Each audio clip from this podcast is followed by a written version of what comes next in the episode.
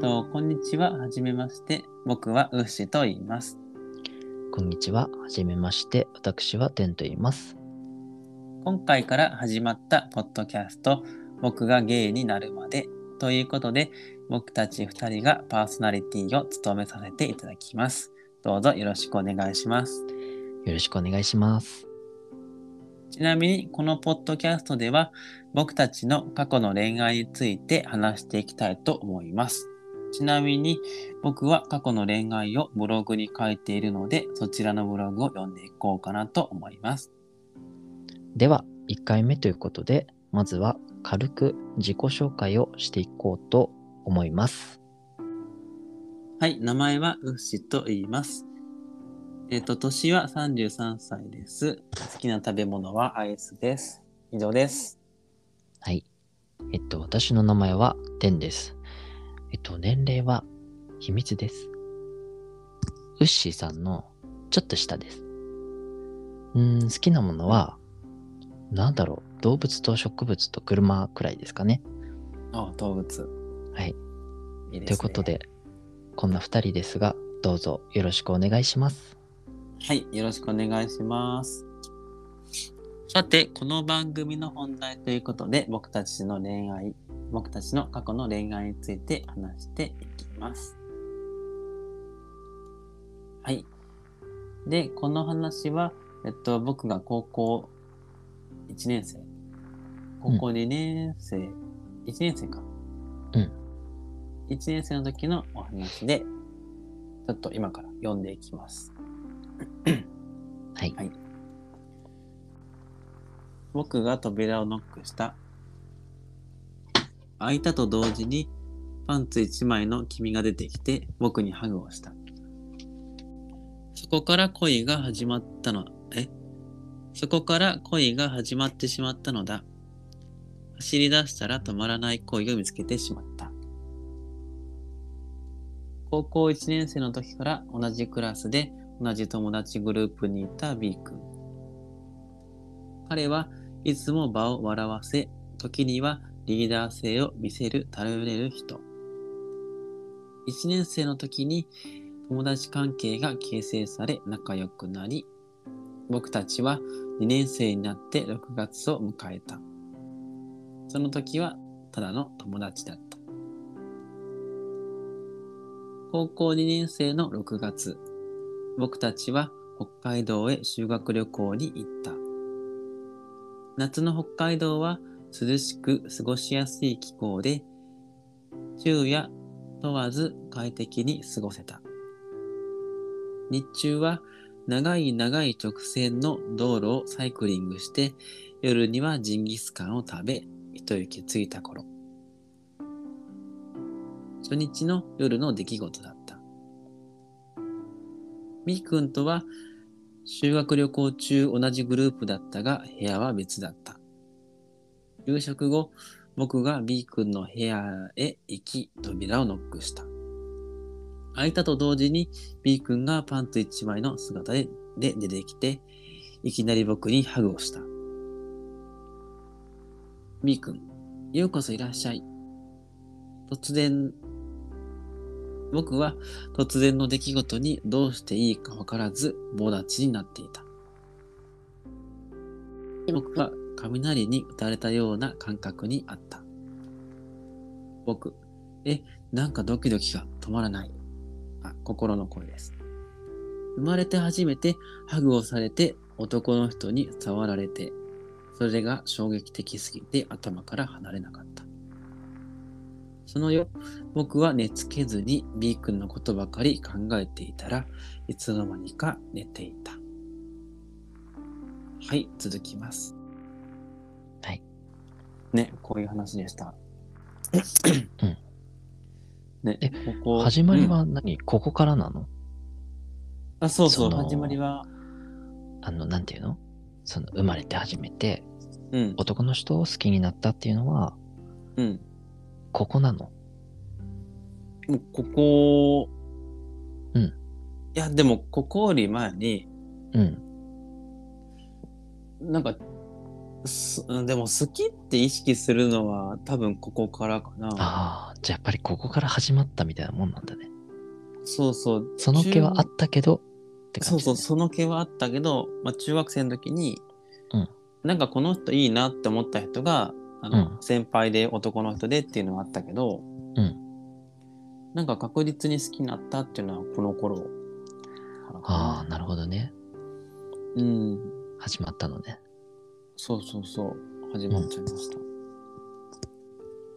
じゃあ続きを読みます。はい。で、翌日のこと。北海道から岩手県に移動する際。もう一回読んでいい？うん。翌日のこと。北海道から岩手県に移動する際。バスの中では B 君の横に座り、そのことが妙に嬉しかった。緊張してうまく話すことができず、肩が触れるたびにドキドキして、B 君が僕にもたれかかって寝た時は本当に幸せな時間だった。そして僕が B 君に恋をした。修学旅行は終わった。修学旅行での出来事をきっかけに僕は B 君を意識するようになり、彼の、なんだっけこれ、一級、なんだっけ。いいいなんだっけ。なんか言ってたね。なんだっけ。い一挙い、え？なんとか一等足でしょ？なんだっけ 一挙、い、なんだっけ出てこない。えー、なんだっけもうい忘れちゃった。と、う、そう、く、違う、い、なんとか一等足。うん。あ、一挙手一投足だ。はいはいはい。それだ。それだ。一挙手一投足。オッケー。うん、それだね。オッケーオッケー。修学旅行での出来事をきっかけに、僕は B 君を意識するようになり、彼の一挙手一投足に一喜一憂した。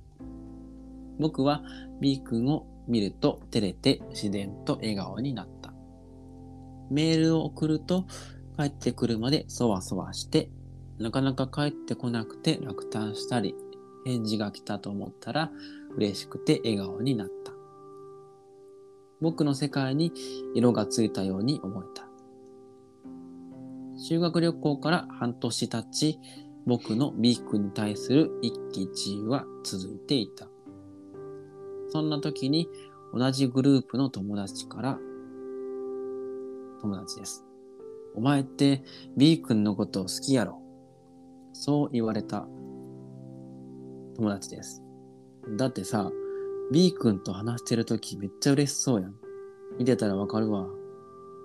さらにそう言われた。僕は言った。僕です。うん、めっちゃ好きやで。めっちゃ好きみたい。友達に言ったことによって何も変わらなかった。本当に何も変わらなかった。僕は B 君とどうなりたいかとか全く考えておらず、ただ毎日そばに入れればそれだけで幸せだった。名前を呼ばれて嬉しくて一緒に帰れて幸せで。メールを送ってもなかなか帰ってこないけれど、帰ってきたら飛び跳ねて喜んだ。そんな日々に現実はある選択肢を突きつけてきた。続きます。はい。はい。ね、どんどん好きになっていってるね。